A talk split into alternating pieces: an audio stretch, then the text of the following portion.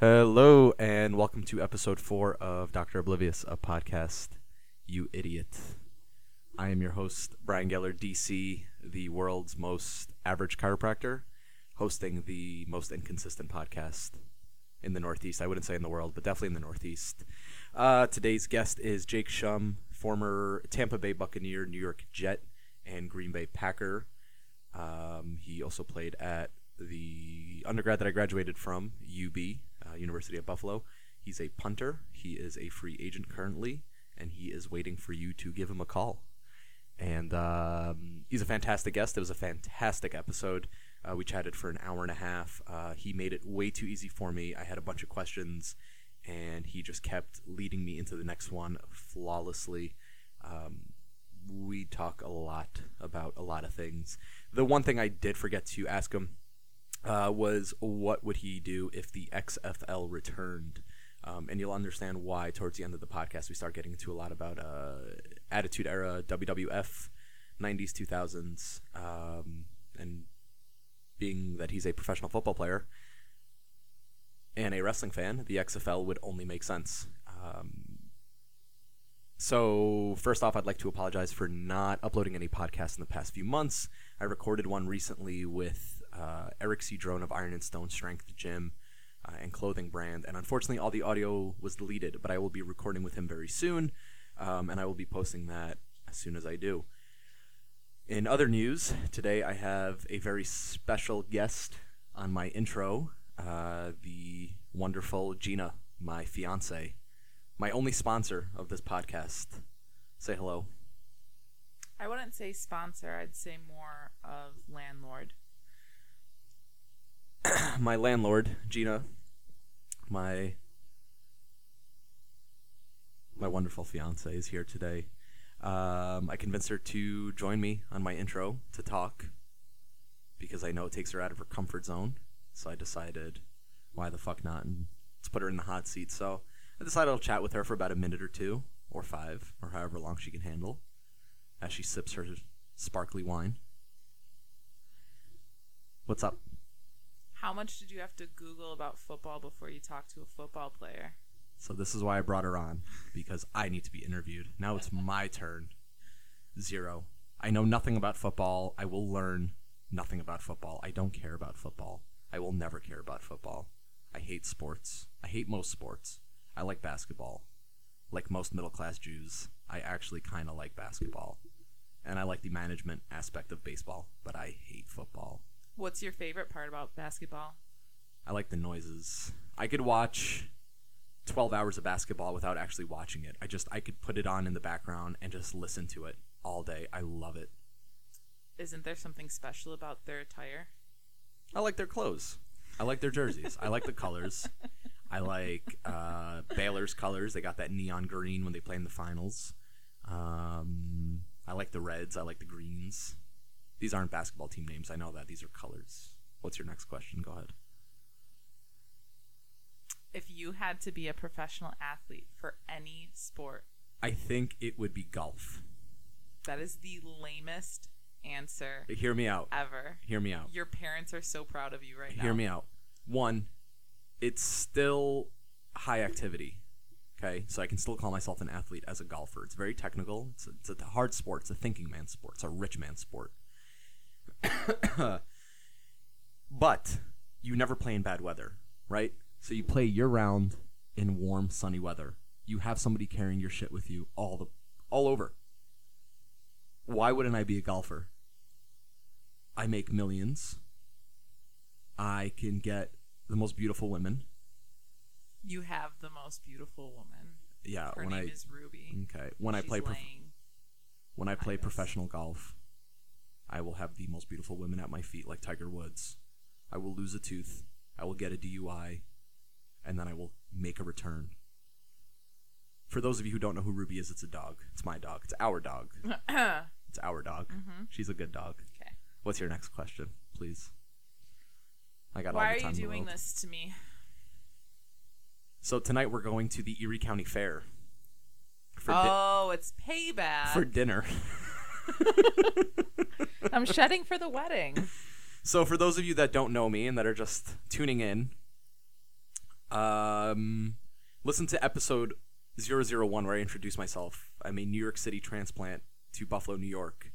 In the 10 years that I've been here, I went from classy, cool, street. Now I'm urban. I'm a redneck. I mow the lawn once every 3 months. Listen, not all the time. I mow the lawn. I don't like mowing the lawn, but I'm a fucking redneck now. I go to the Erie County Fair to eat dinner 12 nights in a row. We've been eating funnel cake every night. Do you know what I'm wearing right now? I am wearing a pair of overalls and a straw hat. And boots. I'm wearing boots in the house. They're covered in shit. At any point, have you mentioned your functional footwear collection? I only wear minimal footwear when I'm not tending to the farm. Okay, last question. I'm growing corn as we speak. Last question. I'm off my boots. If you had to pick one outfit to wear for the rest of your life, what are you picking? Is it a hypothetical? I need what shirt? Yeah. What bottom? Yeah. And what shoes? And what SPF? 70. 70 on the head and face. 15 on the body, depending on what month we're in. If we're in June, maybe an SPF 30. August, I'm lowering it to 15. So we'll average it, right? Somewhere, I don't know, whatever, 20-something then. Outfit. Ideally, a romper. That's it. Are you going with Crocs or minimal shoes? I'm gonna go barefoot. No, I don't know because I don't like. A smart plan. I don't like walking outside barefoot. It kind of creeps me out. I don't like bugs and dirt. Do you like when I walk outside barefoot? I hate it. I don't like it. Let's see. Ideal outfit. It would probably be some kind of romper or jumpsuit. So it could be one of the suits the guys from Slipknot wears. It could be a Dickies. Jumper. That's not bad. I mean, you still have pockets. Yeah, right. So I have like the breast pocket. That's important to carry your things. That one back pocket for sure. I need a back pocket. I don't know. I think a romper's kind of the way to go. I'd have to go long sleeve and long pant on that romper. And then in terms of footwear, steel toe. Minimal steel toe. Vibrams. Open toe, but the one big toe is steel. That's about it. And gloves. Okay, I know I said that was the last question, but I do have gloves. One more question. Yeah, because I don't like touching anything either. How do you feel about people wearing floppy hats in, say, a restaurant? So listen. So we're already coming up to minute 8 of this fucking introduction, and most of you have probably tuned out by now. For those of you who have not tuned out, listen to this. Mark Maron. So we go out to dinner last night, the two of us. Nice dinner. I'd say cash, right? It's not black tie. It's casual. It's a good place. $10 glasses of wine, $15 entrees. It's not a cheap place. Not an expensive place, but not a cheap place. These two fucking schmucks are sitting there, husband and wife, somehow. I mean, not somehow. It makes sense when you see the two of these fucking idiots. Listen, so I don't see her, right? I just see this one dude sitting at the end of the bar. Now it's, I don't know, we get there around 9 p.m., okay? It's not 12 o'clock. You're not at the beach. You're not on a fucking farm. This guy's wearing a floppy fedora. This is coming from the person who said their only outfit would be a coverall. Go on. He's wearing a floppy hat, sitting at the end of the bar. It's about 9 o'clock at night. Okay, he's on his phone. He's wearing a graphic T-shirt. Now I have nothing wrong with graphic T-shirts. Most of my T-shirts have some kind of graphic on it, okay?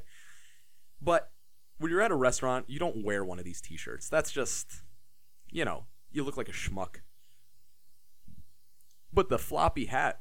So I'm sitting there and I'm talking to Gina and I'm going, what's up with this dude's hat? He looks like a jabroni. Now guess who comes out of the bathroom and sits right next to him? His fucking Pauly Shore. His schmuck of a wife wearing a bigger, floppier fucking hat. Like they just strolled out of a beach in Spain, the Amalfi Coast, Italy. Very upsetting to see these people. So that's how I feel about that. If you're going to sit at a restaurant, don't wear a hat. Unless it's like a beach restaurant. I don't know. That's all I got to say. How do you feel about it? You were wearing a floppy hat, too. I'm going to go ahead and say baseball cap. I think they were perfect for each other. And he was on his phone the whole time, and she was on her Apple Watch the whole time. So both of those fucking people can go fuck themselves. That's how I feel. We should have asked how they met. They met on floppyhats.com. I think we're done here. Okay.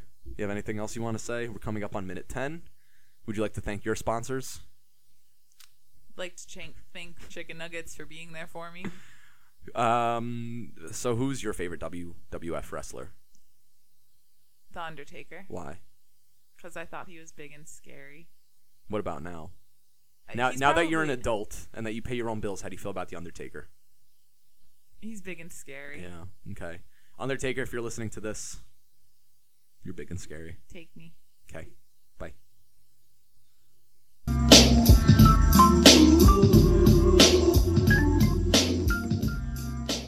Need to go like right into it or kind of like sideways? You can go somewhat close. Check, yeah. Yeah, that should be okay. All right, so Jake Shum. All right, got Jake Shum today. I am here in his home gym. I don't even want to call it a home gym because it is fucking enormous. We've got two big-ass Rogue racks, a Rogue comp bench, more attachments than I've ever seen, inverse curl, reverse hyper, glute ham, plyo swing, west side ATP, and just... a lot. Let's talk about this home gym for a minute. How long did it take this gym to come to fruition? I actually started putting it together when I was in Green Bay. And that was probably about 3 years now, because that was in 2016. Yeah. It was kind of just like the little things where I just wanted to do some basic stuff like, you know, you need to do your squats or, you know, bench or whatever. So that's where I started with like a power rack and went with the Donnie Thompson fat bells and just got like some of those and a couple barbells, and it was actually just very simple, you know, just very like basic stuff just to kind of like, oh, I need a quick gym workout just to kind of get the body moving. And it just kind of built from there slowly. So I had a little something in Green Bay, and then it was when I came back to Buffalo when I really started putting it together. Yeah, this is for those who have never seen it, check out his Instagram, Jake_Shum. I'll put it in the description, but it's pretty wild. It's more than most commercial gyms will probably have, and he's got a ton of West Side equipment too, which is unique equipment. Yeah, very, very unique. You could see a lot of his workouts and him utilizing things like the plyo swing and inverse curl, things that I'm sure a lot of people have never seen in a commercial gym. Most people probably never will. And for those who have never used an inverse curl, it is one of the worst things in the world. In a good way. Yeah, in a good way. Between that and the ATP, the West Side belt squat. Yep. All right, so let's get right to the beginning. So Hamburg born and raised. Frontier Central High School. Okay, local boy. Yeah. When did you start playing football? Since Little Loop, I was with like the CSRA Cougars, and it's funny because I was actually really into soccer too. No surprise, being a punter, and that was actually my goal going into high school, was to play soccer and stick with that. Yeah. And I was kind of torn because my brother played football, my sister played soccer, so it was always, oh, which one should I do? And I had a gym teacher that ended up telling me, you know, you should play football, you know, blah, blah, blah. And so I ended up joining. So, like, freshman year is, like, my first, like, legit year of, you know, playing. So is that when you knew you kind of wanted to maybe progress this into a career? It was more like I wanted to, you know, be like one of the big positions, like, oh, I want to play receiver one day. And I never really thought punting. That was until my coach at the time, Coach Privateer, he kind of like molded me a little bit and showed me more into punting. So we knew I had a strong leg, and funny thing, my best friend and I basically competed for the punting spot, Rob Golabek. Yeah, I see, and you guys posting a lot of stuff together. Yeah, and then he ended up becoming my snapper, and I was the punter. So that's... And it just kind of like became a game for me at that point, where, you know, it just became like an addiction almost, where it's like, all right, you know, I gotta get a spiral. And it just really grew from that over the years. And then it's probably not until like my late junior year when I was like, you know, I could probably go to college for this. Yeah. So you went to Buff State originally, right? Yep. How long were you there?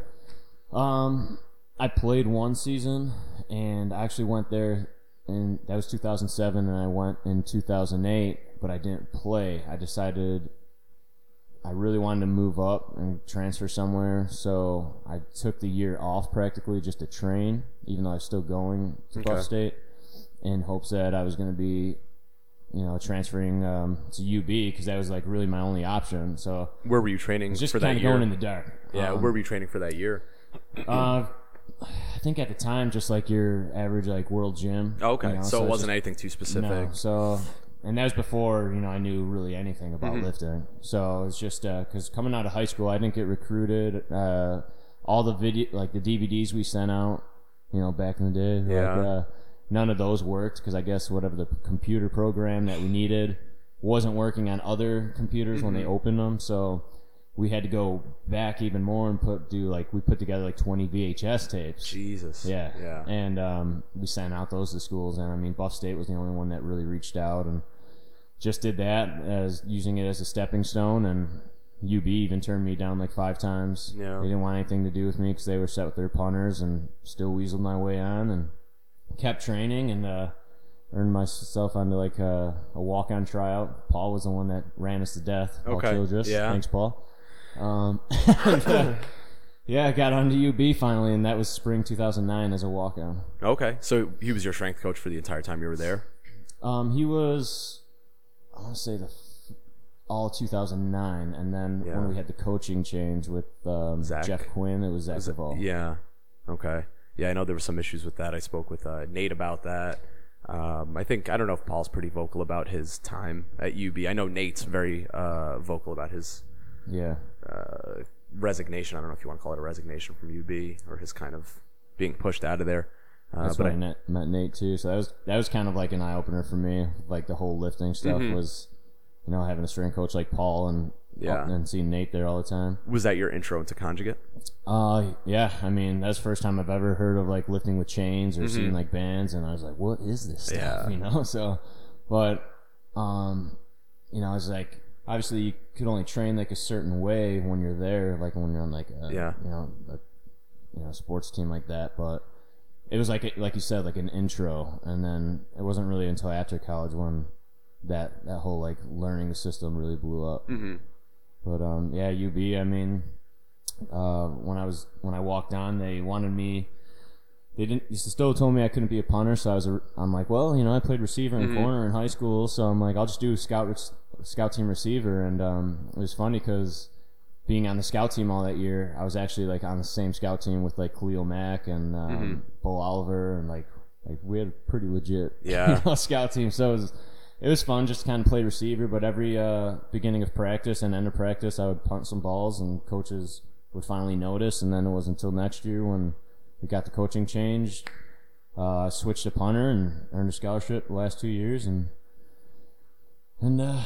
So I finished up my career doing pretty strong, well as partner, and got noticed finally, but nothing happened right out of college. Yeah, so you graduate when, 2011, 12? Yeah, I finished like December 2011, and then 2012 was like my draft year. Yeah, so 2012, you're selling BAC memberships. Yeah. So for those of you who don't know, the BAC is just Buffalo Athletic Club. It's just a gym that we have here in the area, and so you were selling memberships there for a little bit. Yeah, so make ends meet. I went to combine that was down in Phoenix. The guy's name is Coach Zahner, and he's like the go-to specialist for teams. And I went down there. NFL scouts can't watch us because since we're just fresh out of college before the draft, it was something that is like a combine. He would film it and then give like his top 5 guys. He would give those videos and talk to the scouts and give the coaches that video. So. Went down there, did really well. I was one of his top 5 guys. I knew I was being scouted by a bunch of NFL scouts, and between that and doing well at this combine, I was like, oh man, it's like something's gonna happen, probably like a free agent pickup right after the draft. And nope, nothing happened. When the draft came, I was crushed when I know the Bills were looking at me because I had a really good pro day with them too. So. When they signed, I think it was like Sean Powell at the time, the punter, and I was just devastated. But no one even brought me in for a workout, so it was pretty upsetting. And decided, I'll just continue training because it's definitely not over yet. And that's where I ended up finding a job at the BAC, which ended up being perfect because I was already in a gym setting. You can work out after, or or before, and go get some kicks in. So. What is going through your mind this whole time? Because you're kind of in limbo here. You're not really in one place or the other, and you've just Yeah. So where are you mentally? Probably the earliest years were one of the toughest ones, you know, because it's like everything's so new, and you don't truly know like how the system works in the NFL, and so it just kind of felt like, you know, it's like it kind of drove me, but at the same time it was just like crushing, where it's like, you know, I had all these scouts looking at me. It's like, what, you know, it's like, okay, what do I need to do? So, you know, that's where I ended up finding the BAC, and just said, okay, well, you know, I'll give it like a year or something, or you know, but it was definitely, as crushing as it was definitely like motivating to be like, okay, well, you know, I was overlooked again, you know, so you know, here I am now at the gym, and I'm just gonna, you know, do everything I can to, you know, train for it, and that was when I learned from Rob Golabek more about, you know, the conjugate system and Westside Barbell, and that's where he started helping me with my workouts, and that's where I started like really learning and putting that into my training. Now, did you have a backup plan? Were you just like, if this NFL thing doesn't work out, I'm just gonna... No. Okay. No, there was never a plan B. Yeah. It was just, you know, I mean, I graduated with this psychology degree, in part to learn more about like the mental aspect of the game, and like how maybe I could control like certain emotions while playing, or, you know, just things like that. But, you know, it's like, it was always, I felt like deep down that I was going to get there some way, somehow. I didn't think it'd take 4 years, but I did it. So. So I'm sure controlling your emotions during this time was big, right? Yeah. I mean, I'm sure there was a lot of anxiety and fear that kind of played into just like, again, that being in limbo, where am I going, what am I doing, kind of. Yeah. Yeah, it was, you know, you get certain points where, so... like a year later, I went to that same combine down in Phoenix, and so this was after like, you know, full year of training, went to this Phoenix combine, but this was the free agent combine, so this was the first time kicking in front of like just a line of pro scouts and coaches, and talk about a pressure situation. I mean, I feel more pressure in those type of combines than I do in like games, because combines, it's like, all eyes make are on you. Break. Yeah, all eyes are on you. You're the only thing that's going on. You have all these guys clocking you, you know, filming you, blah, blah. And I absolutely crushed at that camp. And, how'd you do? It was, like, practically flawless. Like, it was to the point where, like, the Browns called me, like, an hour later after the combine. And that was, like, the first, like, true interaction. Like, hey, don't sign with anyone. You know, we're interested in you. And I was just like, is this real life? You know? So I knew I crushed it, and I felt like that was it. Yeah. And I ended up signing with the Browns like 2 days later. Was that the first time where you really felt like all of this was kind of paying off? Yeah. And that was the first real taste of the NFL. Yeah. Both in a good and bad way, where I was with them for 2 months in like off-season workouts for April and May, and that's where I got the first taste of NFL life, where then I got cut. Yeah. You know, and that was, you know, they say first cut is the deepest. That one certainly was. And it was like, I got there, and it was just like quickly taken away. Yeah. You know, it's like all that hard work, and I'm like, what are you talking about? I just signed a 3-year contract, you know? But that was before, you know, contracts don't really matter, and that's right. Like, I was so young and didn't really understand how the system works. So how old are you at this point? It's 2013. I want to say 13. 23. Okay. Maybe. Yeah. 23 or 24, I'd say. And now, did you already move out to Cleveland? They had us set up in like an extended stay type of place. So, but I mean, I was looking at houses or like in apartments. You know, I'm like, yeah, this is, you know, gonna be my home for the next few years. And then it's just like, No, I was doing really well, I'm crushing, and then all of a sudden, we call him the Grim Reaper. You know, I see the guy come up to you, and it's like, hey, bring your playbook, you know, we need to talk to you. Can you talk about why you were cut? Was there a specific reason? Was it political? Was it... I feel it's hard to say, because, I mean, you want to believe what they say all the time, but at the same time, they might just be blowing smoke. So, like, that reason was, hey, we have... injuries, or for them, I kind of, you know, I believe what they had to say. You know, it was like before I really got into like how important holding was, and holding as a punter could either make or break you there. So it's like I mean, I was a good holder, but I wasn't a great holder yet. Okay. So, and they were still trying to figure kicking issues out. Mm-hmm. So I think they wanted someone that was more experienced with that. So they let me go maybe because of holding, and maybe they needed another position at the time. But that's where I was cut with other teams, and we'll get into. But, yeah, so, I mean, that was kind of an eye-opener where it's like, okay, I'm not just a punter. You know, I got to be a great holder, too. Yeah. And it was like when I drove back home to Buffalo, back into my parents' house in my older room, which is I've done many times, and it's depressing each time. You know, it was like a couple weeks and didn't hear anything, and my dad, you know, I didn't have a job yet, and my dad was like, well, you know, the NOCO gas station down the street is hiring. And I'll never forget that, because that was something that just like set the fire on me. And that's why I ended up going back to the BAC and working there for a little bit again. So how long, I mean, I guess that kind of answers where I was going to go next. Like, where were you mentally? You get cut from the Browns, you go home back to your old bedroom, childhood bedroom. It's the worst. Yeah. It was the worst feeling. Yeah. Because you don't know. Because, like I said, it was before I really knew how the system worked. So it's just like, is this over? Is this it? Like, you know, it's like, I don't understand. I just didn't understand. Yeah. You know, and then that wasn't until Tampa finally brought me in a workout in September. So I got cut in May. Tampa brought me in for a workout in September. Mm-hmm. And that was my first, like, single workout where it was, like, me and one other punter. And we're just out in the practice field, and you got, like, you know, all the coaches and scouts. And it was just basically, like, a one-on-one battle where it was, like, an individual team workout. And that was my first one. And I crushed it there and didn't hear anything after. So I was like, okay, you know, and then all of a sudden December rolled around and they ended up signing me to a futures contract. Okay. So what is that, a futures contract? Excuse me. So, just a quick, I don't know anything about football for the most part. Yeah, so the futures contract is, so it's before the upcoming NFL season. So that's usually around mid-March. Okay. So I think like this was like up until 4 p.m. on March 13th or something like that, because that's when my latest contract expired.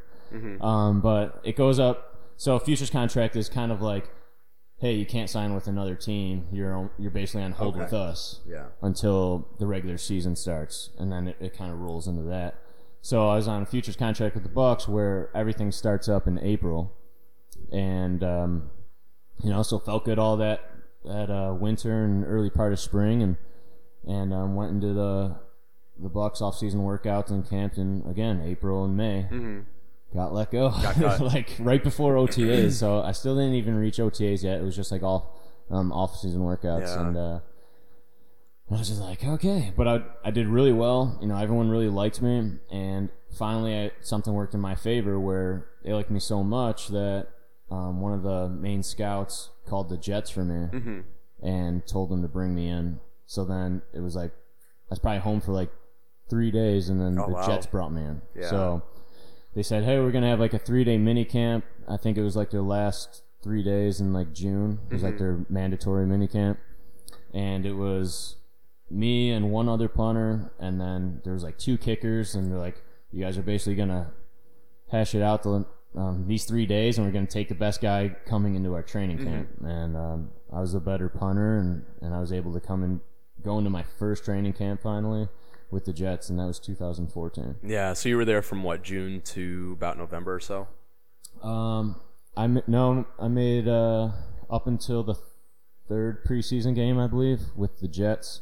So that was like, I'll say late August probably. Okay. And then I got cut by the Jets. And then it wasn't until November when Tampa called me again because there was something going on with their punter, and they brought me onto the practice squad. So same thing, fly down there, have another workout against like 2 other guys, came out on top, and then got onto the practice squad, and that was like my first taste of like actually getting some money from the team. And like I remember the one scout, he's like, "You're finally gonna get paid." I was like, "Holy crap!"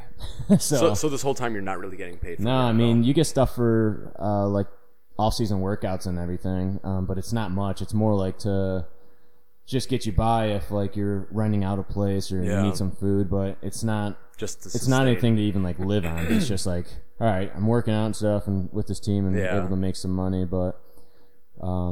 Yeah, so I was only on practice squad for like 4 days, and then I got let go. And then the Jets called again, and there was the same thing with the futures contract. They called at the end of December, signed me a futures contract, and I was with the Jets from start of April all the way through the first preseason game in September. Okay. So now we're 2015. Yep, so 2015. So where, again, going back to where are you mentally this whole time? You're going from team to team. You're sticking around for a couple weeks or so. And yeah, so this one felt good. Yeah. It was my second stint with the Jets.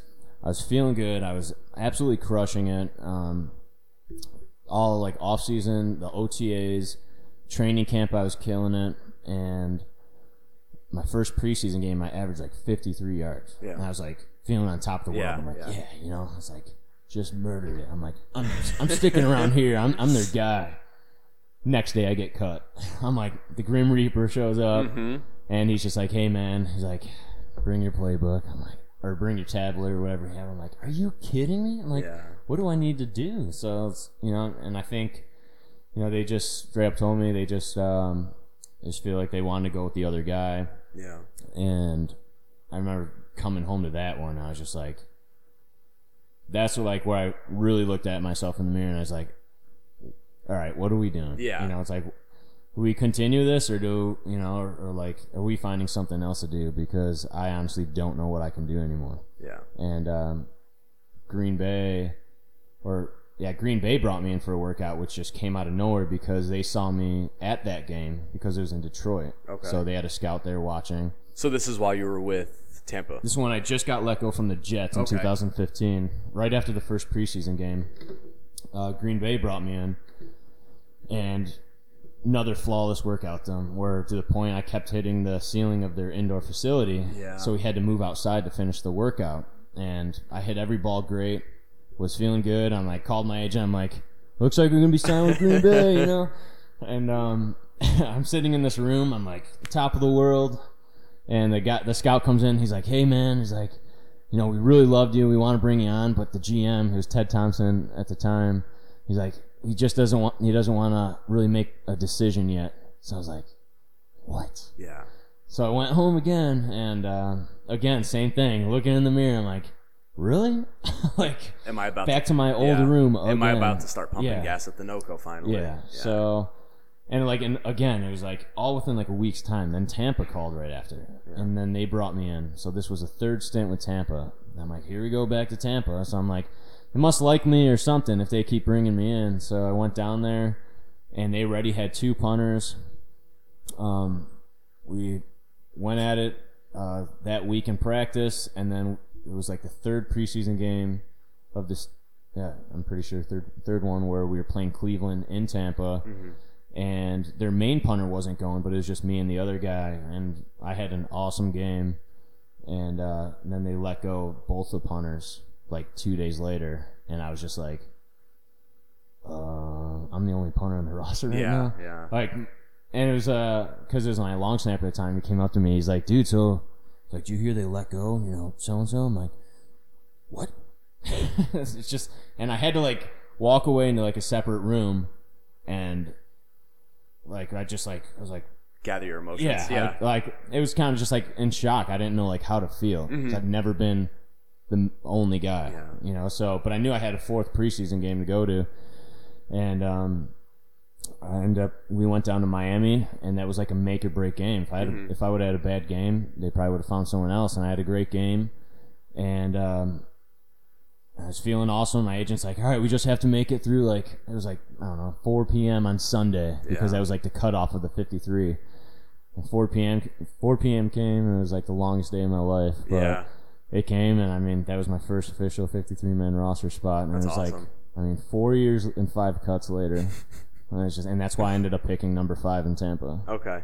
Yeah. So this is when you were with the Bucks. Yeah. Okay. So that was 2015, and that was my first season. How did that finally feel, making your NFL debut?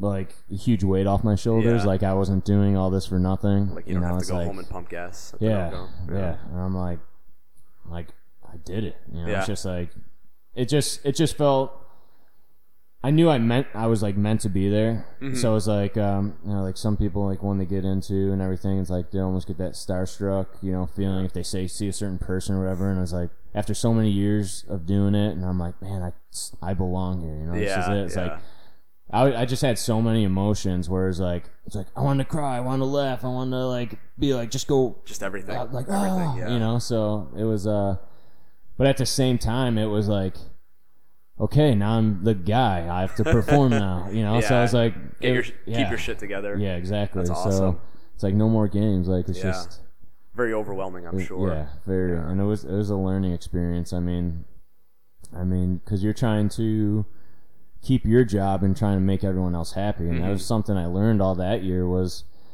you know, you're being told one thing by this coach, he wants to do this, and a lot of people aren't on the same page. Yeah. You know, so it's like when the scouts and whoever else is like looking at your numbers, you know, like, no, it's like, well, I was told to do this by this coach. Right. So it's like, but they're expecting me to do something else. But at the same time, you have to please them to an extent. But you have to do enough to keep your job too, and it's just like that was really tough. That season was I was learning so much in that respect, whereas like I wasn't hitting my ball the way I normally hit it because I was trying to do almost too much and please some of these coaches or like what they wanted to do because at the end of the day they're trying to keep their job too. So now, how long are you with the with Tampa? So I was literally there for like almost like a year exactly because I made it in the off season. They end up signing one of the bigger name punters, Brian Anger, and he was known for like being drafted over Russell Wilson. Okay. He was like a 3rd round draft pick. Yeah. And he did really well in Jacksonville, and he was a big name. So my head coach at the time called me and was like, hey, listen, I want to let you know before, you know, you hear this from like, you know, somebody else, other sources and stuff, but we just did this, and which I always respect him for that, you know. So that was like a pretty classy move. That was Dirk Ketter at the time, and it was a battle between me and Anger. I mean, we really pushed each other, and I was hitting some of the best balls of my life in training camp, and I think I made it through. I can't remember if it was like 2 or 3 preseason games, and they ended up going with him, and like 2 days later Cleveland called, and this was like where things got really crazy. I thought I was going to Cleveland, and my agent's like, hey, get to the airport, Cleveland's flying you out in like 2 hours. I was like, well, holy crap, you know, so because I had like nothing ready, and it was like unexpected, so I'm like rushing to pack my duffel bag, and like I asked my long snapper, I'm like, can you just watch my dog for a day? And then I'll find her, and I'll find someone to watch her, and I'm rushing to the airport, he drops me off, I'm like, see ya, and I'm like about to go through security, my shoes are off, and my agent's calling, and I'm like, just pick it up really quick, so pick it up, he's like, turn around, and I'm like, what? And he's like, yeah, so we have to wait till like after 4 p.m. tomorrow, not today, because however like the waiver wire is, like Sunday didn't count as a day or something weird like that where we couldn't go today, but I had to wait another day. Okay. So my blood pressure's just, you know, I'm like, oh my God. So I'm like, are they still interested? So he's like, yeah, it's just, they got to bring you in tomorrow. And they weren't even going to sign me. They were just going to bring me in for a workout. Right. So go home. They gave me a chance to finally pack everything, get ready. Around 4 p.m. comes around. Agent's finally calling. I'm like, all right, let's see what Cleveland has to say now. It's like, hey, change of plans. You're going to Green Bay. And I was like, okay, so that was unexpected. Yeah. And he's like, and you're not going for a workout. They claimed you. So claiming means, because I had a 2-year deal with the Bucks. Okay. I played 1 year. So it's like they basically give Green Bay your remaining contract. Okay. So that's where they claim you. So like so it's basically they're taking that last year of my 2-year contract. So I didn't have to work out. I was just signing to the team. Right. So, and I knew they had like a long, like 7-year veteran or 8-year veteran, and I know like the fans really liked him, and he's like kind of a big deal there. So I was just like, okay, so I don't know what's going on with this, but I'm on the flight about to fly to Detroit over to Green Bay. I'm like looking at my phone one last time, and I see their punter at the time, his name was Tim Masthay. I'm like, Tim Masthay released from Green Bay, blah, blah, blah. Jake Shum signs, going to be a punter. I'm like, holy crap. Yeah. I'm like, my phone's about to blow up. That's insane. So my mind's going wild this whole trip up to Detroit. Land in Detroit, open my phone, my Twitter, my Instagram, my messages. I probably had like close to 200 messages, just on text messages. And I mean, my Instagram followers and everything just blew up. Like, no one really cared much when I was in Tampa. Right. But Green Bay fans are a little different. They're crazy. I mean, so I'm sure he's probably, hopefully going to listen to this. One of my really, really, really good friends, Anthony. He has a giant Green Bay tattoo right on his thigh. They're everywhere. It's like Bills fans. Yeah. That's crazy. Named his dog Aaron. Really? Yeah. And when his son was born, I was just like, hey, congrats. I was like, but, you know, you can't name your son Aaron too, right? But I actually texted him a couple days ago when we confirmed this, and did I write it down? I was like, hey, do you have any questions? And he said, who can out-chug who? You were Aaron Rodgers. I was never really there to see any chugging contests. Okay. So, and if you're listening, you're welcome. Yeah, sorry to disappoint. But it was, who were they showing doing the chugging? It was David Bacchiardi. I'm not sure. But he was crushing them at the one basketball game. He's probably the king of it if I would have to choose anyone. Okay. But they showed that basically on national TV, so I think the world knows now. Okay, fair enough. If anything comes up, just let me know, and I'll erase this part. All right, so now you're in Green Bay. Yeah. You are blowing up.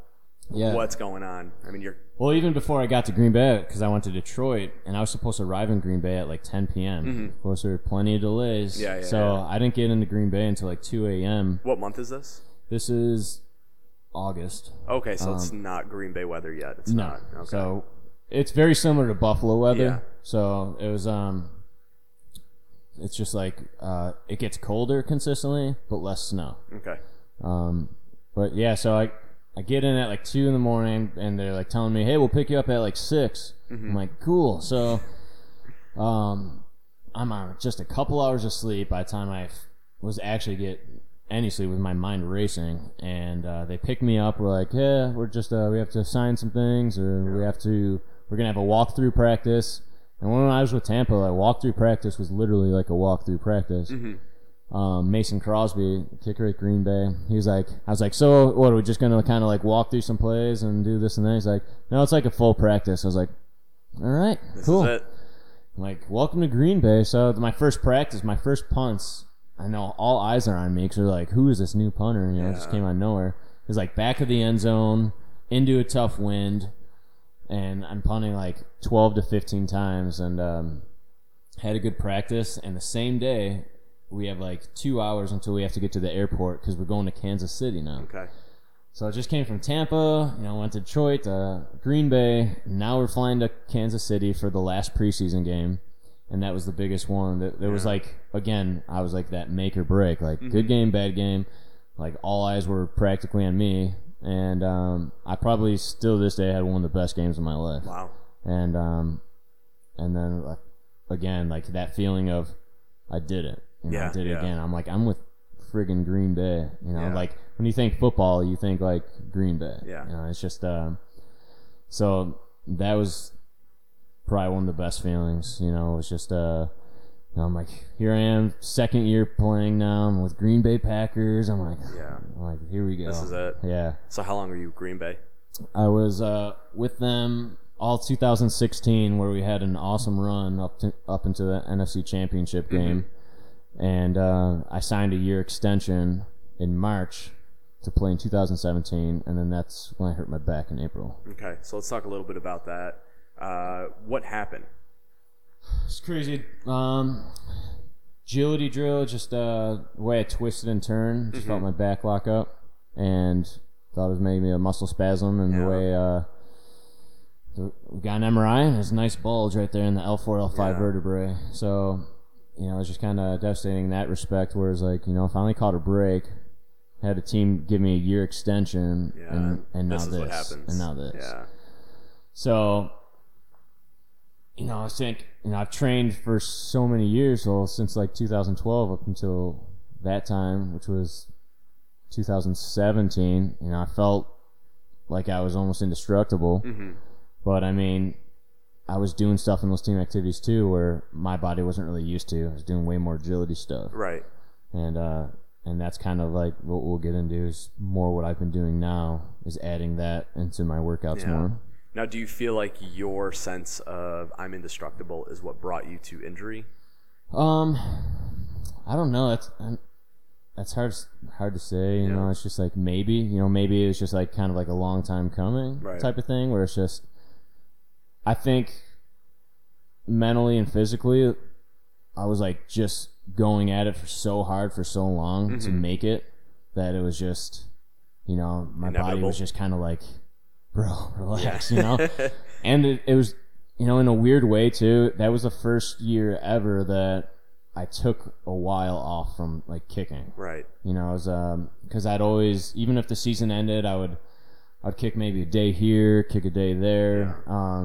But we finished, I think my last game was late January, and that was the NFC Championship, and I didn't really kick again until maybe March, late March. It was like right before we started team stuff again in April. Yeah. So I've never taken that big of a break. So it's like I don't know if like stuff shifted in my body or just kind of like my body relaxed a little too much, and I don't know. It's just one of those weird things. Is you'll never know. It's usually any injury to the low back and disc, especially with a high-level athlete, it's just wear and tear, right? It wasn't that one drill that did you in. It was the 1,000 little things you did up until then that kind of like, you know, that's all you needed was just whatever agility drill you guys were. Because if it didn't happen then, it could have happened the next day. Exactly. You could have sneezed or coughed, and then like, boom, disc was gone. It was just... I see that a lot. Because it's like I kept trying to do more and more. It's like, okay, I got cut from this team. All right, time to... jack up the training. All right, I got cut from this team. Need to punt more. Need to do this. So makes sense. Every time I was cut, you know, it was just like, okay, what am I not doing? And it was just like, it was just put the, you know, foot on the gas pedal even more. So it's just, keep going. Slowly just increasing. Okay. And I'm like, man, but I think in a weird way, you know, it's like it was a blessing in disguise because it completely changed how I train, how I look at things, how, you know, to the point where how I'm lifting now and kicking are both better than before my injury. Okay.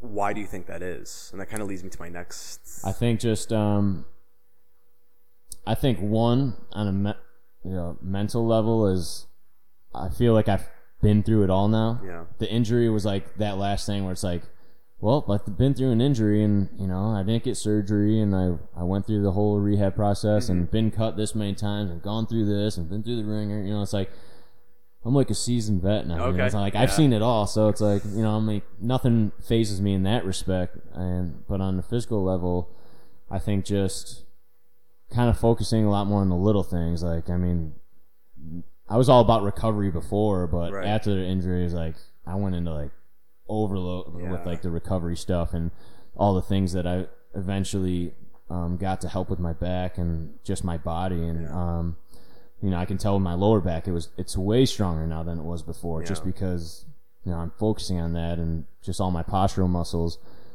But, you know, I think just working on those little things, I'm just coming back way stronger. I mean, I can see it easily on my punts when I'm out in the field now. And I mean, that's the most important thing for what I'm trying to do is like, that's great if it's working out in here in the weight room, but if it's not transitioning to the field, it means nothing. Yeah. And I think I was muscling it so much out in the field for so many years too. Whereas now it seems like it just feels more fluid, and I think it's just kind of like just more, you know, it's like I go out there and just crush balls. So what have you started implementing since the injury that's like really, really helped you, both as, I guess, lifting weights and as a punter? It was tough because that's when that's like just part of like learning of what you needed to do. Right. And I was like, when it first happened, obviously I was limited to what I can do, and unfortunately the one thing I needed to do I couldn't. It drove me nuts. And it's just in a weird way, like I feel like the gym, well, I know the gym saved my back, and not to get too like dramatic, whatever, but probably like saved like my life too. Yeah, like, absolutely. It was depressing. Yeah. And I was like, you know, I couldn't even like sleep without just like sharp pain just shooting. You know, so it's like between sleep, you give someone else your job practically after having an awesome year, and you can't even lift the way you want because it hurts. So it's like I can't do anything that I love doing. You know? you're like ready to go off the rails here. I'm sure. Yeah, it was really frustrating because some things I would do, I'd feel really loose suddenly. Like I'm like, oh, I can swing my leg a little bit more. I'm like, why? I'm doing an upper body workout. Yeah. So I'd like try to mimic those like other days, but then it wouldn't do the same thing. So it's like, what is working? Like what's loosening up where one day I can swing my leg more, but then I can't another day. And I mean the reverse hyper, which was like, you know, one of the best things for your lower back and just that whole postural chain, I still couldn't use that as much as I wanted. So I have the bent pendulum inverse or reverse hyper. Yeah. So I had to kind of put on the easier setting where you can tilt it up a little bit, like the front end flexion. Of it. And I would just basically do that with like no weight, and that's what I had to do for like a long time. It almost took like about a year until I can finally do it flat with some weight because I couldn't get that flexion without a strong pull. And that's just kind of where I was just kind of like building that base strength. That's where I was going Absolute Performance. Mm-hmm. And I was working with Tom, and he was just putting me through some functional exercises to kind of get my body like that base strength again for like some body weight stuff. And I felt like I kind of got to a certain point there where I felt like my body adapts really quickly. Okay. So it's like if I'm doing something between like, so for like example, the lifting there and then doing my rehab work with Terry Rose, physical therapy, like it worked to a certain extent, but then my body was like, all right, now what? Yeah. You know, so it's what's like next? That was frustrating too. It's like I would get to points, see some good results, and then it would just like just plateau and just like stop. And I'd stop getting better. So then that's where I finally got like the garage, like really started like coming together. Cause I had in my little, like my actual garage that came with the house before I had the extension built. And I was just figuring out what works, what doesn't, you know? So it was like a lot of trial and error. And that's why I was adding little things, like a lot more stabilization exercises, a lot of, single leg or, a lot more ab work and just really focusing on posterior chain. And I was trying to not attack the lower back directly, but more stuff like around it. Yeah. And on like a bigger scale kind of. Yeah. You know. So it was just my buddy Rob told me too, and that's why we started working out barefoot. Mm-hmm. You know, it's just like strengthening your feet. And kind of working down and working your way up. Yeah. You know, it's just like so much starts with your feet. Absolutely. You know? Yeah. And that's especially with you. I mean. Yeah. That's your job, right, is that foot? Yep, exactly. So I didn't really start that until maybe a few months ago or so, but I mean, just like I said, it was just more like those little things. It's like, I mean, I was able to do pretty much 95% of my lifting, but I had to tweak it, you know. I mean, I got away from like the real heavy, one rep max lifts, and I'm like, I don't need to be doing that anymore, you know. So it's like I kind of turned those into higher reps and a lot more band tension and, like I said, stabilization stuff. Yeah. But and I mean, I'm sure a lot of like that conjugate, those conjugate principles and methods kind of apply here, right? Because you were not following anything specific. It wasn't like you squat, bench, deadlift, press. It was like you did what you had to do for you. There was a lot of auto regulation, a lot of like what works, what doesn't, trial and error. Like you said. Like we followed that like system where it's like you got your heavy lower day. The way we kind of tweaked it was like we'd have our heavy lower day, box jumps Tuesday. The way we split our box jumps, like that was always a huge part of our training. And so. I mean, so for anybody who wants to see some ridiculous box jumps, I mean, what's your record? It's got to be a little over 50 inches, right? So with like a step and everything, I think it was like a 1 or 2 step. I finally got up to like 60 inches not too long ago, which I'm like 60 inches is 60 inches, whether you take steps or not. Yeah, I mean, that's so 5 feet. Yeah, so I finally, that was like something I always wanted to reach, and I finally reached that. Yeah. And I didn't hit record on the first time, and I did it second time, so I ended up doing it like twice in a row. So it was pretty cool, but I mean, you only can do that like here and there, but like what I really like doing is more like that moderate weight. Right. You know, like we'll Tuesday's more of like our, we'll say like max height day. So we'll try to get whatever variation of jumps we can do, which is always changing. Right. So it's just like, oh, well, this would sound pretty cool. Let's try to do this. Yeah. And then Wednesdays are heavy upper.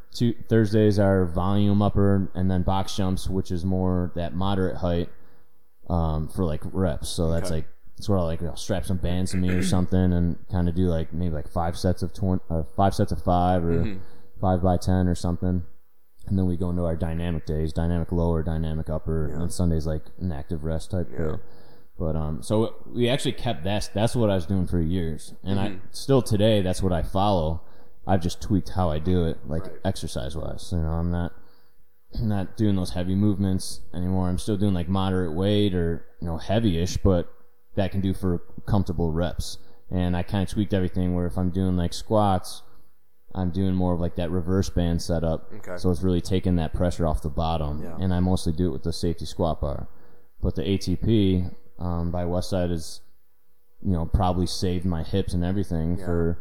You know, because I couldn't squat with a bat, with my back injury because all that compression. So the ATP was just constantly tractioning it, and I can still keep that strength in my hips and everything. So for those that don't know what an ATP is, it's the athletic training platform, right? That's what it stands for. Yeah. It's a belt squat. For those of you who don't know what a belt squat is, Google it. It's essentially just a cable on a pulley system. It's like a low cable, and instead of having a bar on your back, it's just a belt around your hips that just pulls you straight down. And you can modify that thing like crazy, especially the one I'm looking at right now. I'm not even going to get into it. Just look up like a West Side belt squat. It's super wide. You can do bar work in there. You could pull. I don't think you can squat in yours. But you could do so much. I mean, they use it for grapplers, football players, wrestlers. Yeah, literally any sport doesn't make a difference. Yeah, and that's a great part because you get creative with it, and one of the most versatile pieces of equipment you can have. But we're not here to talk about that. But I mean, if Westside wants to throw me a sponsorship, in, I don't know, that'd be great. But either way, I want to talk about like goal setting and reevaluating goals. So throughout this whole time, what is your process? Are you like, you know, what's your process of goal setting? You're like, all right, this is where I want to be in a week or a month or a year, and then how are you reevaluating that, you know, throughout that time? Whether it's life, NFL, injury, a squat, a lift, whatever it might be, you know, like what was really going through your head in terms of like, this is where I want to be in X amount of time? I guess it was just kind of like almost like a day-by-day thing for a while. You know, it's like with the injury, it's like, you know, I had my great days, I had my bad days where it's like, you know, I felt like I was getting a little better, and then one day it would just hurt, and I'd be like, is this ever going to get better? You know, surgery was the last thing on my mind. I didn't want to do that. I would almost get to the point where I'd like, well, I'd probably get comfortable with it and just deal with it, because it's like, I don't want to get cut open, and I'm like, so 50-50 with back surgeries. Right. But then I started really like turning a corner and started really feeling good, and I could really get into my workouts a lot more, and the goal was always just to get back in the NFL. Yeah. You know, it's like, it's almost that mentality of like, okay, I don't care how long it takes again, I'm going to get back there. And nothing happened last year. Actually, I had a workout with the Bills in November. It went really well. They just went with Matt Darr, and he ended up finishing the season. But I'm like, I try to take all those little things, like, you know, I was like positive. You know, it's like, right. Bills didn't pick me up, you know, bring me in for a workout for so many years, and it's like, okay, they finally brought me in, you know, so like that's a good step forward. So, and I didn't really want to do any more combines anymore. I'm like, man, I've done this, like, I'm just so over that aspect of it, and this whole tryout stuff. But I'm like, I really like had to dig deep to do it this year, and I went down to one in Alabama in January of this year. Yep, and happened to be right on my 30th birthday, so I never knew I'd spend my 30th in Mobile, Alabama. But I crushed that combine, so it was my first combine I've done since 2013. Okay. And did really well, so I was like, okay, sweet. You know, I was like, got some good film finally in the pressure situation, and didn't hear anything from that. And then the real big one was going down to Phoenix for a third time for that combine, the free agent one where the Browns picked me up. So I'm like, here I am, like, what, 6 years later? Yeah, I mean, 2013, you were with Cleveland. Yep, so I'm like, here we go again, you know, I'm like, this is it. So, and I end up being the best one at the camp again, right in front of all the scouts. And I thought for sure, I'm like, now they saw me firsthand, you know, I'm like, I'm about to get a call any day now. And still nothing's come from that. So just kind of looking at goals, I'm like, okay, I just decided to give this year, like, everything that I have. Like, I'm going to go to pretty much as many combines as I can, just to try to get noticed, try to put up. So I've been way more active on my social media, both lifting and punting, just to show what I've been able to do. And then I went to Milwaukee to the same guy that runs those combines, because he had an invite-only camp, and he brought me in, and we just got really good footage. He kind of ran it like the same type of combine setting with the same punts he would do, and just to get really good film. So now it's like, and I posted that on YouTube where it's like, hey, I got this film from late July versus being like, hey, I got this film in March, you know. So it's like right before preseason, I got all this. So it's just kind of like setting like little goals like that. Do you feel that social media holds you accountable? Like, you, because you don't really hide anything. You post every workout. You post literally everything. In a sense, maybe, like, and that's kind of like what I kind of had to think about too. Yeah. You know, like what I post. Where before I'm like doing all these heavy lifts and everything, and it's like my freak team's out. But at the same time, it's like people don't understand. You've been doing that for years. Like when someone sees something new and they're like, and you're squatting all this weight or whatever, it's like, whoa, like you better be careful. Right, and it's right. For who? You know, it's like, that, I mean, I've been doing this for a long time. It's like, I know what my body can handle. For someone like that hasn't been doing it, it's like, it's going to look nuts. Yeah. But that's where now where things like, even with my social media has changed, where, you know, my workouts have changed, and that's something I want to show them. Like, these are the type of things I'm doing now. For you know? Yeah, for me. For how it's going to help me on the field. You know, it's like it's showing explosive dynamic. You know, I'm like doing a lot of change of direction stuff. Yeah. Like, I'm showing that, like, hey, I'm pretty healthy. I'm here. I'm in shape. If someone's going to try to return a punt on me, I'm going to take them out. You know, I'm like, I'm pump the ball far, put in a good position. And that's kind of like what I'm trying to show. And those are like all these little goals. Like, I'm trying to, you know, when football's all said and over with one day, and I plan on utilizing this gym. I plan on, you know, like training people one day or start training athletes. And you can easily open this place up for... And that's what I want to get out there, and I was like, I want to show like the type of stuff we do here, and like what's helped me get to the NFL. And like, I mean, without this, if I didn't have this, I don't know if I'd get back to where I've been able to get to. You know, it's like you'd be pumping gas. Yeah, maybe on days that I was like bummed out or depressed or something, to walk here, just walk in here and just like sit in here, and kind of just like refocus and gather myself. Well, it's just. I mean, your kitchen is 5 feet away. Exactly. Yeah. So you don't have an excuse to not get to the gym today. Yep. That's awesome. It's just kind of like what keeps pushing me, but you know, it's an investment to yourself, and you know, it's like I knew that I always wanted to be in like a gym type setting, so it's like even when football's all said and over with, like I'm gonna have this stuff for the rest of my life to keep train and just be healthy, and two, like I want to share my knowledge and help other people out and turn this, eventually, one day into a business where something, can kick other people's butts too, but for now, like the next goal is staying ready. I feel like I'm on call 24/7 now, and because it's that time when you're not ready is when the team's gonna call. So it's just I'm ready. Whoever's listening, it's just like I'm ready to roll. So, and that's like again, that's why I keep posting as much stuff as I can just to show teams like, hey, We'll talk about that at the end, but for anybody who's listening and doesn't want to wait till the end, Jake_SCHUM on Instagram, but he'll throw out all of his contacts at the end. But seriously, check it out. I mean, between you and Rob, you guys have just like taken the Conjugate and Westside, whatever you want to call it, into such an individualized training mythology for you guys. You know what I mean? And it works for you and.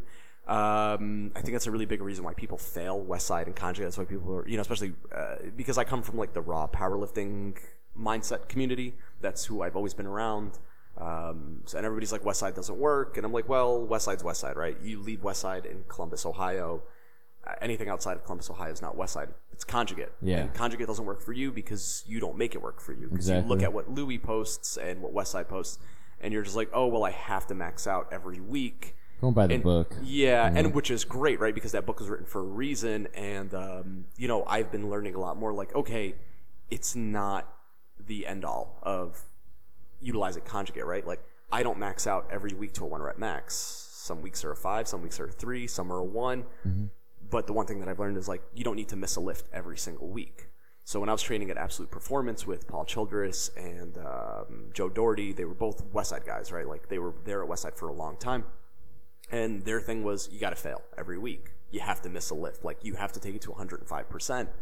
And that's great, but it didn't work for me, right? I was hurt. I could never recover. Not to say that I'm not hurt all the time now, but I'm a lot less hurt now than I was then. Yeah. And now I understand, like, okay, I can't do high rep good mornings, right? Like, good mornings for volume weeks on end are not going to work for me. I can't squat every week. I can deadlift every week and feel fine, but, like, there's... So that's kind of the message of, like, or not, I don't know if it's a message, but why people fail Conjugate so often. Like, that's why I really love what you and Rob are posting is, like, hey, this is kind of crazy looking.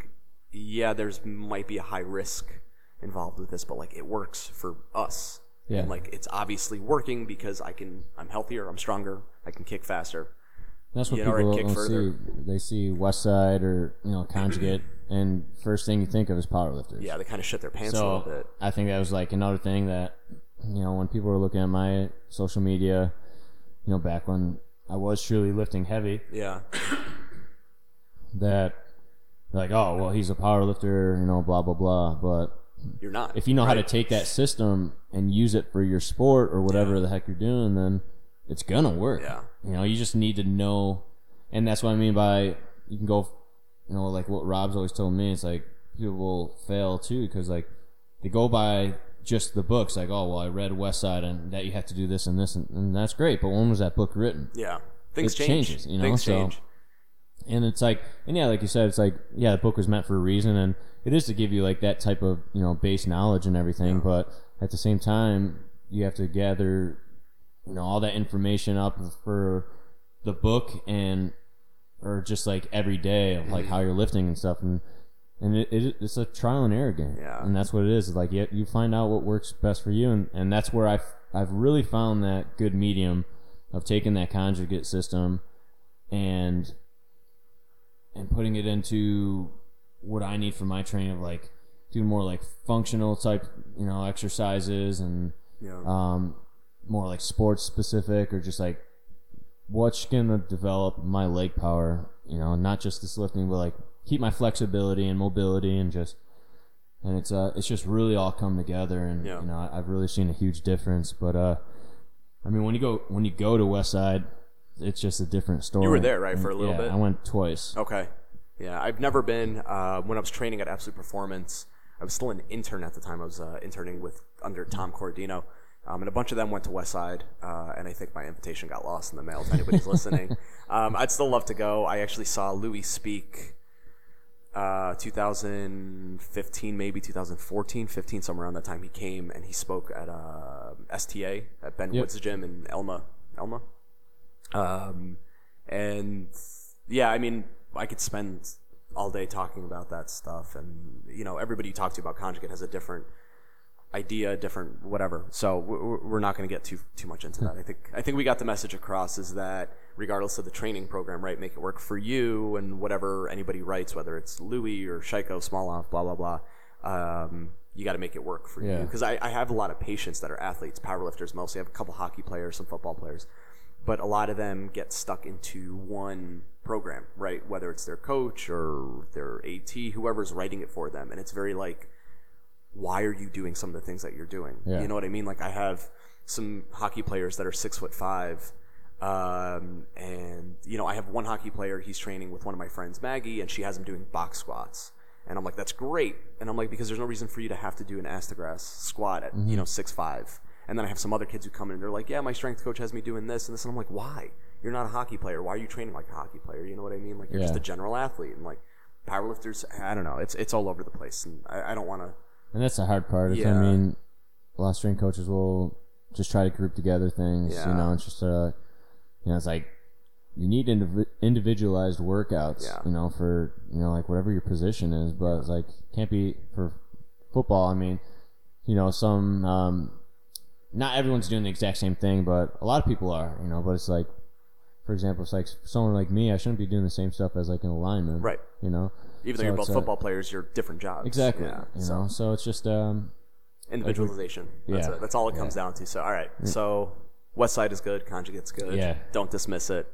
I got that message across for, I think, the second podcast now, thankfully. Yeah. So I think that'll just be the general theme. A lot of trigger words in this one, right? We've mentioned functional. Yep. We've mentioned reverse hypers and West Side, so I think a lot of people might be a little upset, but that's okay. So before I go into some rapid-fire questions, I just want to just very briefly talk about injury. You mentioned it took a year of you just working on just the reverse hyper. It doesn't make a difference what the machine is, right? But you spent a year hammering away at one thing before you were able to even start to load weight or even to like vary it to, to a little more of a difficult position. Now, or the reverse hyper itself. Yeah. But I mean, like I said, the reverse hyper, regardless, it could have been that. It could have been a squat or a bench or just walking. I mean, for you, at the end of the day, it's all about punting, right? Yeah. So, and it took a long time for you to get back to punting. Yep. Now I have a lot of patients, again, powerlifters, hockey players, football players, whatever, and they get hurt, right? They're younger kids normally. They spend, like I've got one kid right now. He's 20. He's been on skates since he was 3, right? He's been skating as long as he's been walking. He's been playing hockey as long as he's been alive, essentially. And now he's hurt. Low back, leg pain, just like you. And I've been treating him for a couple weeks. He's getting better, but he's frustrated. You know what I mean? Yeah. And I'm like, dude, you got to understand how many hits you've taken on the ice, right? You've been on skates your whole life. You've been getting hit into boards your whole life. Like, you've been falling. You've just taken a lot more than the average 20-year-old kid has. And for anybody who's listening who's been dealing with this, like, and it's usually low back with leg pain, right? Because that's very common. I see that a lot. What do you say to them when you're just like, hey, it's only been 6 weeks. It's only been 6 months.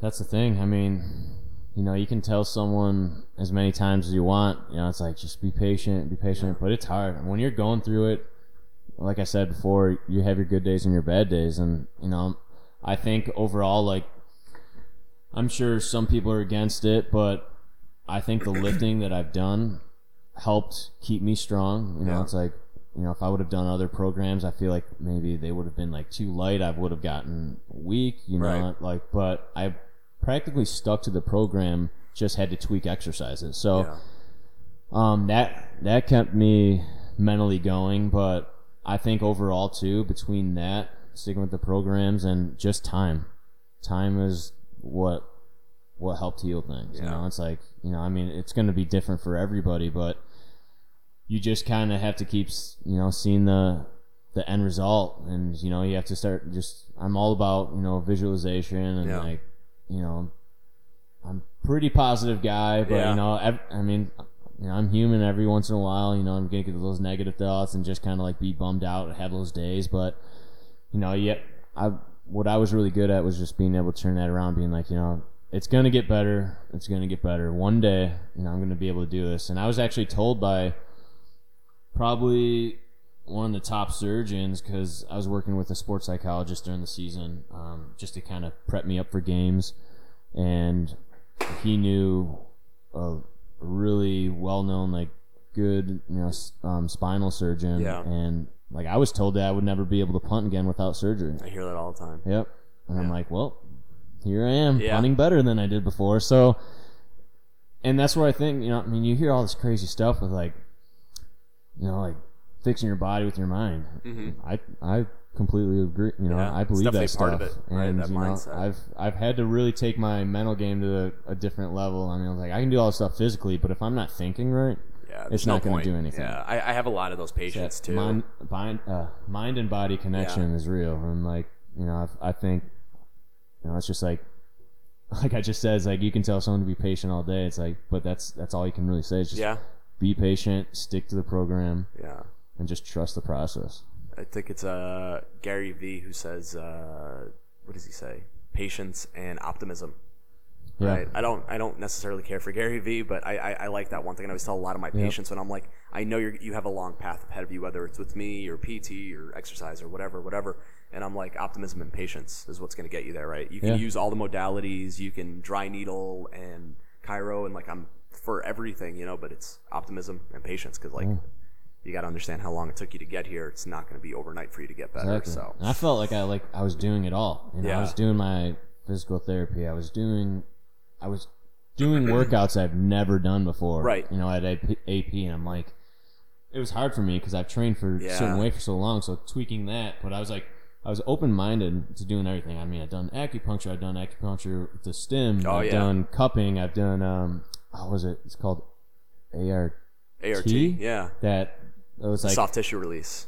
I've done ARP. I don't know if you've heard of that. It's those compact things that make the stem that just make your muscle. Think of that on steroids. Yeah. So it's like it's just a kind of like it's probably has to be the closest thing to a taser. Jesus. It's like you start at 0 and the goal is to work your way up to 100, which I eventually did, and it's hard. Yeah. And you're sore, and it takes a lot. I can't think of the name. I'm pretty sure it's like ARP. I'll look it up. Yeah, but it's tough. Like, you find like these weaknesses, and they stick these things on in, and it's like stim, but just crazy. Yeah. So that was really hard to go through. And I mean, since the injury was so fresh, because that was the early stages, it's like even when you're just going through physical therapy and you're just stretching and flossing the nerve through, it sucks. Like that. Baby steps. Yeah. But I mean, I've done the body tempering. Yeah, I was gonna say I got the Donnie Tom, the huge rollers. Yeah, and for those of you who might not see his Instagram or whatever, just the recovery tools he has in here are pretty wild. He's got all the body tempering stuff, all the Rogue ones. Well, not the Rogue ones, the Kabuki ones. Some foam rollers, those rad rollers, or is that what those are? I don't know. Sticks, foam rollers, vibrating foam rollers, a Hypervolt Theragun. Got some rapid reboots. These are the recent ones. Those are like right inside. Yeah. I usually watch TV and just throw those on. Well, I'm going to hook myself up to those before I leave all over my body. I mean, everything. Yeah, so I don't know. I feel like for those of you interested, like honestly check out his Instagram, but you have to really be in here to understand like there's not a single tool missing in this gym, right? I'm sure there's more stuff that you definitely want to buy, but I can't imagine – I don't know. I have no words, but like, I hate to bring back Louis Simmons here, but he says, he's like, if I told you there was $1 million under a rock outside, he goes, you would turn over every single rock outside until you found those $1 million. And that's what this gym is, right? Because you have every tool that you can use to make yourself better, stronger, healthier, faster, so on and so forth. So, and I see that a lot, especially with raw powerlifters is, they want to get better at something, they just keep hammering away at that one thing. Yep. Where I'm just like, oh my God, there's 1,000 other little things you could utilize to, increase your squat, whatever. I'm not a coach. Even just the bars, the bars alone. Like, so I'm not here to to say anything that I'm better than just any other coach. I mean, but yeah, it mixes it up. And that's the other thing I noticed from your training is that you guys have a lot of fun, right? This is a playground. This is like a kid's dream. If that kid was a 30-year-old NFL athlete, but This is a playground for you guys. I mean, I'm looking. Yeah, belt, I've got a World Heavyweight Championship belt right above me. Unfortunately, it's a WWE one. But not the old WWF. Yeah, but So I mean, we can talk for another 3 hours, and if this goes well, maybe we'll meet up again, and then we'll do it. But I've got a couple rapid fire questions. You can take a minute or however long you want. Advice for someone looking to succeed in your field. For like punting? Punting, NFL, whatever. Just becoming a professional athlete.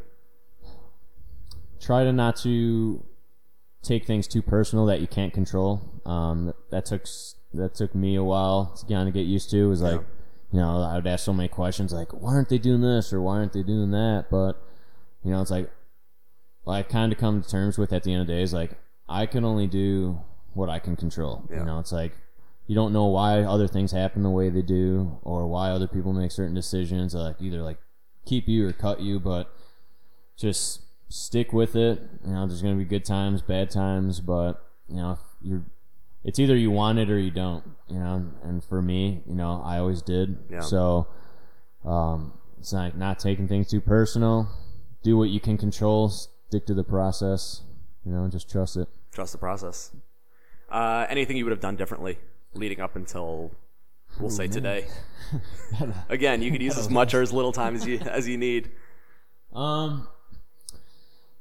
I mean, even like back in high school, you know, just the whole recruiting. I mean, I just missed the whole like YouTube era. Mm-hmm. It was like right before. So I don't know if like just doing the program differently for sending out my highlight tapes just to kind of get my name out there more, or just going to a D1 school and just trying to walk on right away, you know, with like a bigger college. Just, you know, I kind of felt like, you know, only getting like 2 years at UB, you know, kind of like hurt me a little bit. Yeah. Where it's like, you know, it sounds way better when you're like a starter for 4 years playing at like a big school. I guess not let like just your previous question, not letting things get to my head as much as I did, you know, in the beginning years of like the NFL, where, you know, I really beat myself up about the stuff I couldn't control, you know, and it just drove me nuts. And that was like, it was just like a lot of emotions up and down. And then probably even playing with Tampa, where I was trying to please like too many people with like my punting, where it's just like, you know, my special teams coach wants this, head coach wants this, scouts want this, like, whereas I wasn't hitting the ball I should hit, you know, and but yeah, I think just to stay sane, you know, is just kind of like just live my life while training and just know, you know, basically my advice from the previous question to myself. So it's just a day by day. I mean, for somebody who's had as many ups and downs as you have, you know, and I don't know how normal that is in the NFL. I assume it's somewhat.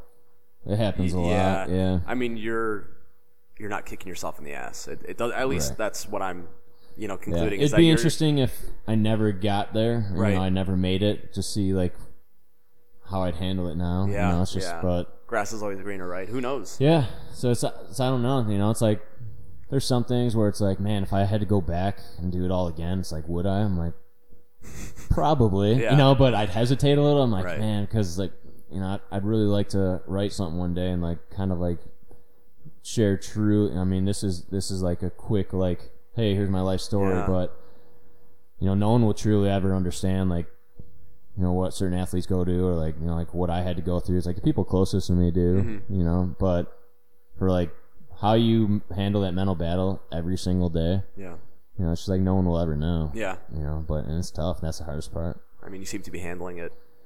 Yeah. Well, I'm a different person. I don't want to make any assumptions, you know, right? Everybody has their own battles that they have to deal with, you know, and I'm sure with you it's tough, right? Because you've seen where you wanted to be, and then you go down, and then you see it again, and then so on and so forth. And you're basically just going after something that's a big maybe. Yeah. You don't know if it's going to happen. Yeah. But I did, you know, I knew, and that's what kept me going. It's like, I'm like, I know it will, you know, I just don't know when. How often do you have to deal with being afraid?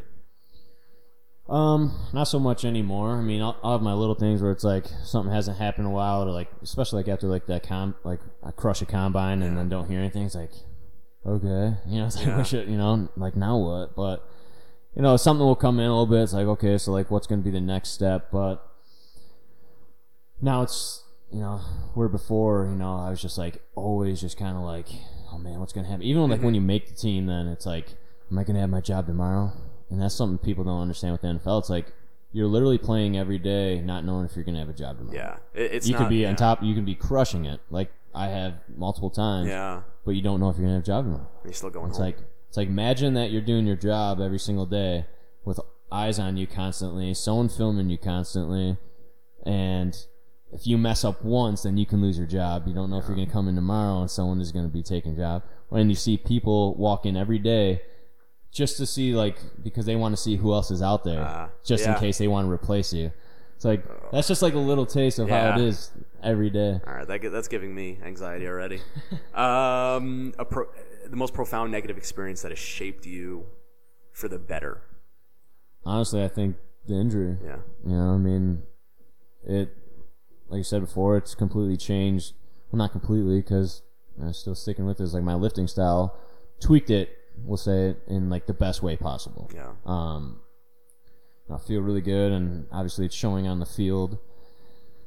You know, I probably wouldn't say that at the time. You know, like, well, I just have to happen to me, blah blah blah. And but in a weird way, I think, you know, it did all work out, and I think it worked out in a way where, you know, say I get back on a team that.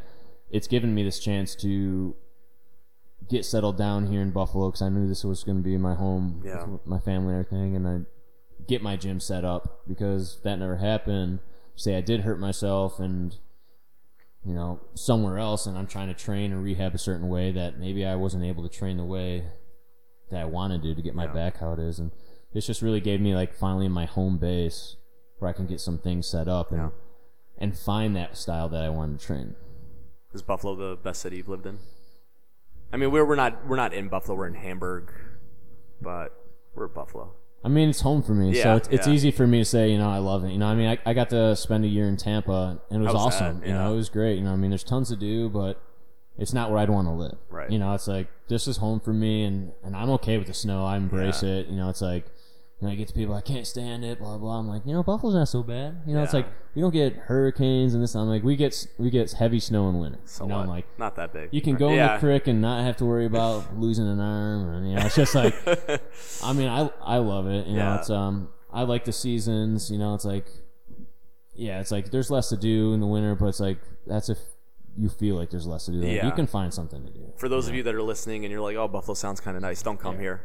I mean, Green Bay, I love Green Bay. You know, it was one of the best experiences of my life. I mean, it reminded me a lot like Buffalo. It's like low-key.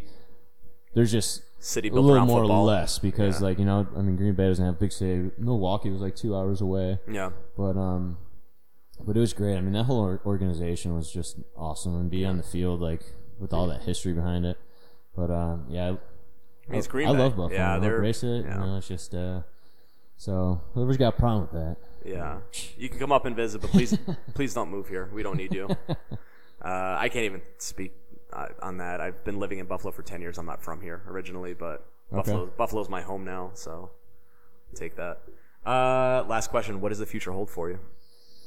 I know we've gone over this, years, but you know, it's just not time looking at it. It's still early in preseason, so I got some time, but. Like the NFL, like, I mean, even the Bills workout last year, it's like I got brought in like mid-November. So it's like anything can literally happen, you know?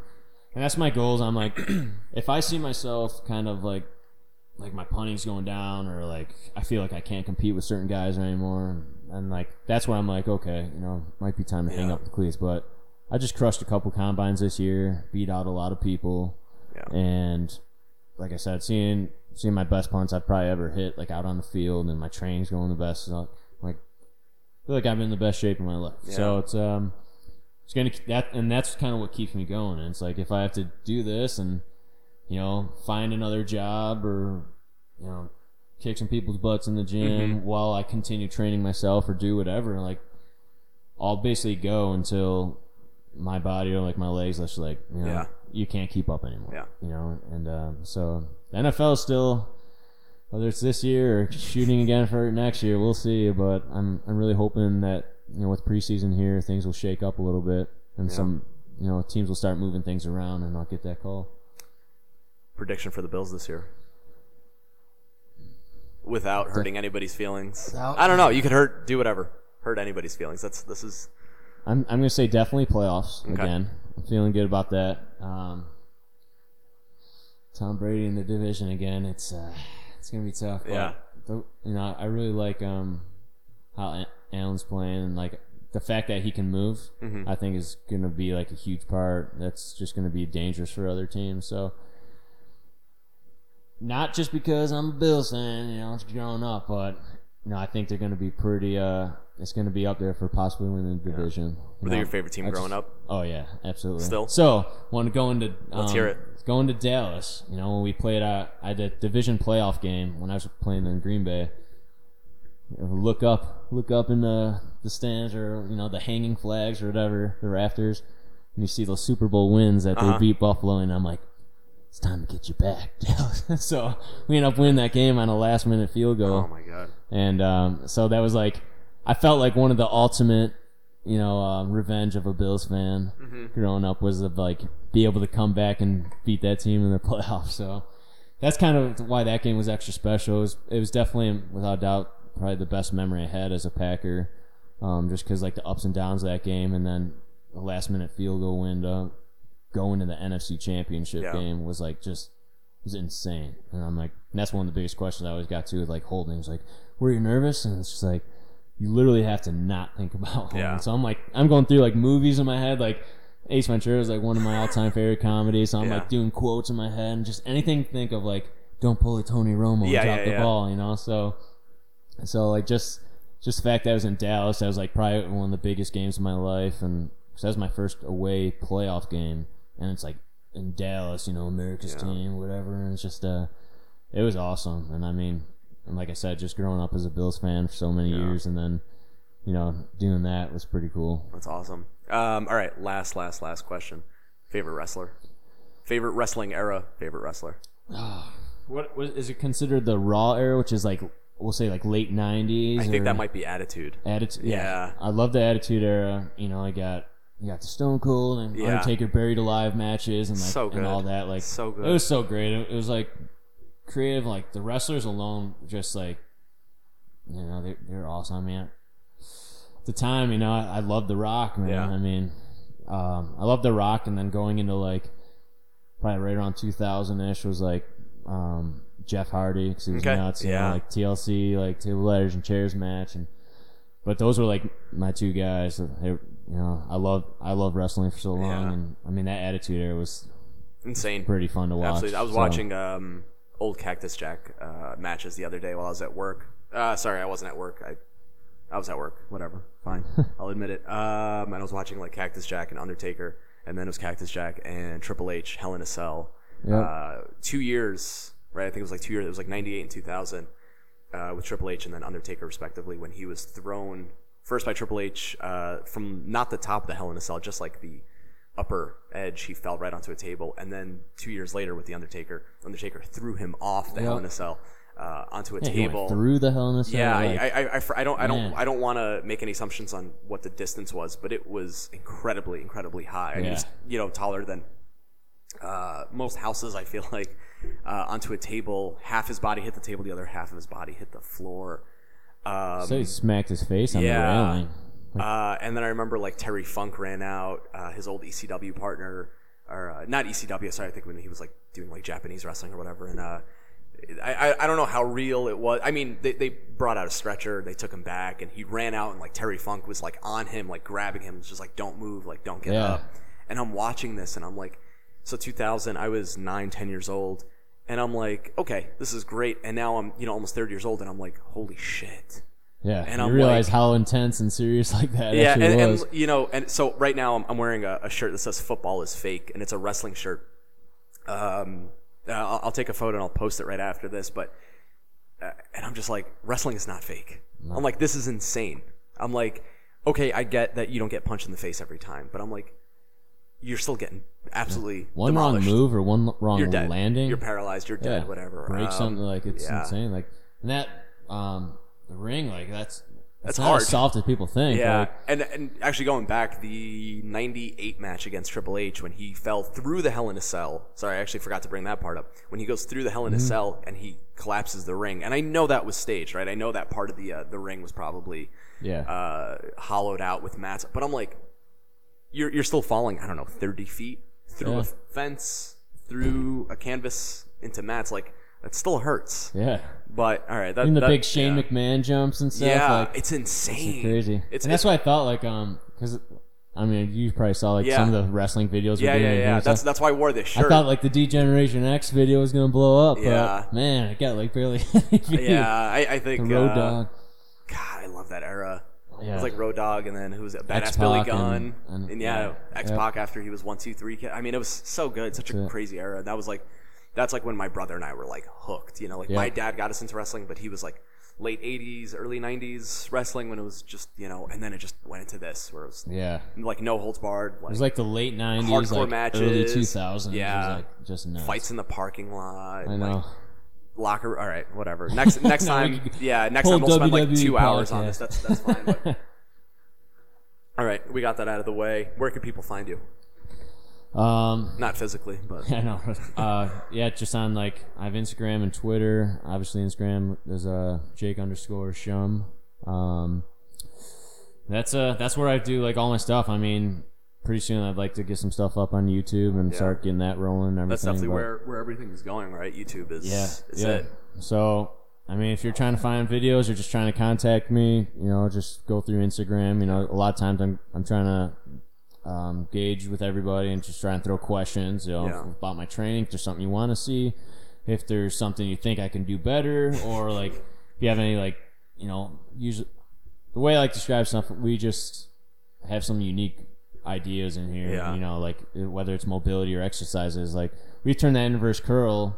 Oh my God! It's like 50 exercises. Yeah, it's insane. Yeah. If you go on Rob Golabek's page, I think he's on his like highlights. He has like just like multiple exercises that he ended up posting, and that's the cool thing about it is like you have to be able to look at a machine and be able to see it versus like not just a one exercise thing. Like we took that as a hamstring, glutes, and we turned it in a full lower body and upper body. Yeah, so that's crazy. Just and that's what I like in here is like machines that are versatile that I can do more than one thing with. And then what's Rob's Instagram? I think it's just like Rob Golabek. Yeah, Golabek. So check those out. Check both of these Instagrams out. See a ton of stuff. You can hear the dogs barking in the back. All right, so that's it. Any last words? Anything you got to say? Anybody? No, just you know, hope you guys enjoy the videos. Hope you enjoy the podcast. Like I said, if you guys ever have any questions, feel free to message me, and I'll keep posting them and have fun with them. There you go. All right, thanks, man. It's been fun. Thank you.